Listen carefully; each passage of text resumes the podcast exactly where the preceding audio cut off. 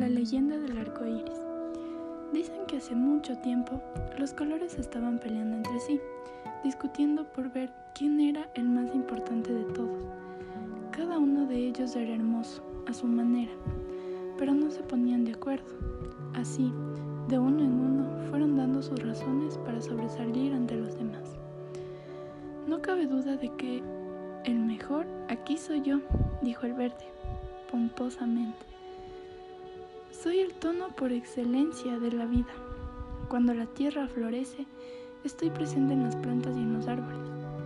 Si no fuera por mí, los paisajes no serían bellos y las criaturas morirían sin remedio. Estoy en todas partes. Tú te estás olvidando del agua, le espetó el azul, de los lagos y los océanos, de la lluvia. Sin mí, tú estarías muerto ya que el agua es la base de la vida. Es por eso que soy el color más importante. No seas ridículo, le dijo el amarillo. Todo eso que dices está muy bien, pero ¿qué sería del mundo sin el sol al que yo represento? Sin su luz y calor no habría vida ni alegría. Hago sonreír a todos los que se cruzan conmigo, por supuesto. Todos ustedes han dicho cosas muy aburridas, dijo el rojo. La vida no tiene sentido sin pasión ni valentía, a los que yo simbolizo. Soy el más importante. No digas tonterías, dijo el naranja.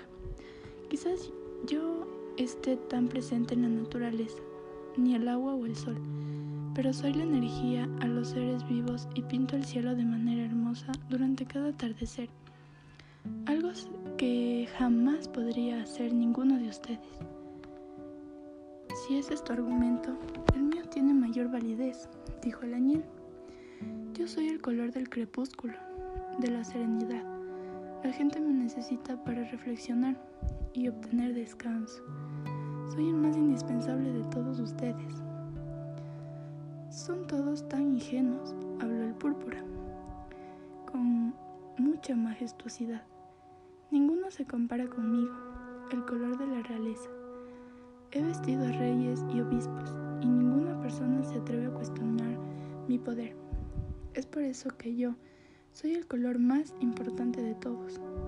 De pronto, un blanco resplandor inundó el cielo asustándolo. Era un relámpago pues una fuerte tormenta se había desatado y en medio de aquel vendaval escucharon hablar de pronto a la lluvia. Es inútil que traten de imponerse los unos sobre los otros, pues todos son igual de importantes. ¿No ven que se necesitan los unos a los otros?